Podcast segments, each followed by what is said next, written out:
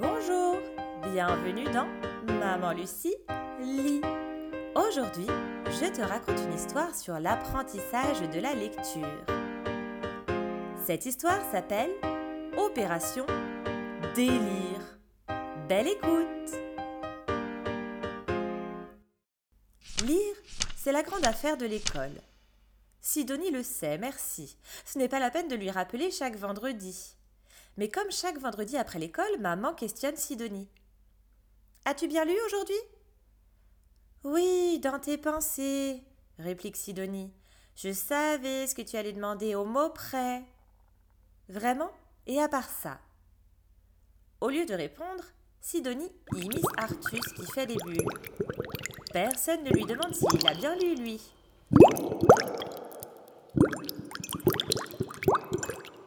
Sidonie l'envie.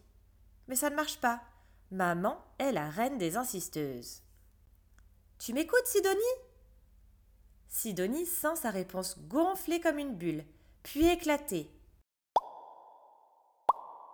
Lire, j'aime pas. Voilà. Mais c'est triste une enfant qui ne lit pas. Maman lui dit que quand elle était petite, elle lisait tout le temps. Résultat, maintenant, t'es scotché aux écrans. Quoi? Mais c'est pour le travail. Même sur un écran, il faut lire, je te signale. Lino s'en mêle. Pas forcément, il y a des vidéos, du son. À ces mots, Sidonie a une révélation. Je ne lirai plus. Rien du tout. C'est décidé, à partir d'aujourd'hui, je commence à délire. Délire? C'est quoi ce délire? Délire, en fait, c'est désapprendre à lire. C'est ce qu'a décidé Sidonie. Mais ce n'est pas si facile. Sur les affiches, les enseignes, les pots de confiture, partout les lettres s'assemblent pour former des mots et des phrases. Avec les lunettes de lino qui déforment tout, hmm, ça va mieux. le monde, c'est tout, barba papa. Impossible de lire un mot. C'est reposant pour le cerveau. Oui, bon, rends-moi mes lunettes, parce que moi je vois plus rien. Papa, qui touille énergiquement une casserole de chocolat, interpelle Sidonie. Dis donc, si ton cerveau est assez reposé, tu peux me passer le sucre, s'il te plaît? Maman hausse un sourcil moqueur. Hum, tu vas être obligé de lire une étiquette. Mais pas question de lui donner raison. Sidonie ferme à demi les yeux et tend un pot au hasard à papa.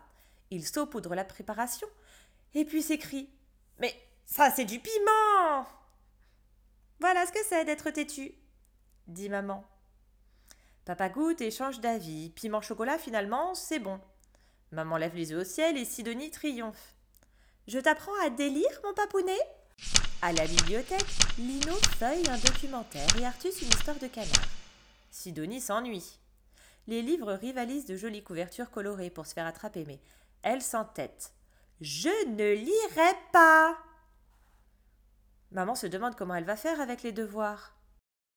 Sidonie s'éloigne vers le rayon des DVD, oreilles bouchées et yeux fermés presque en entier.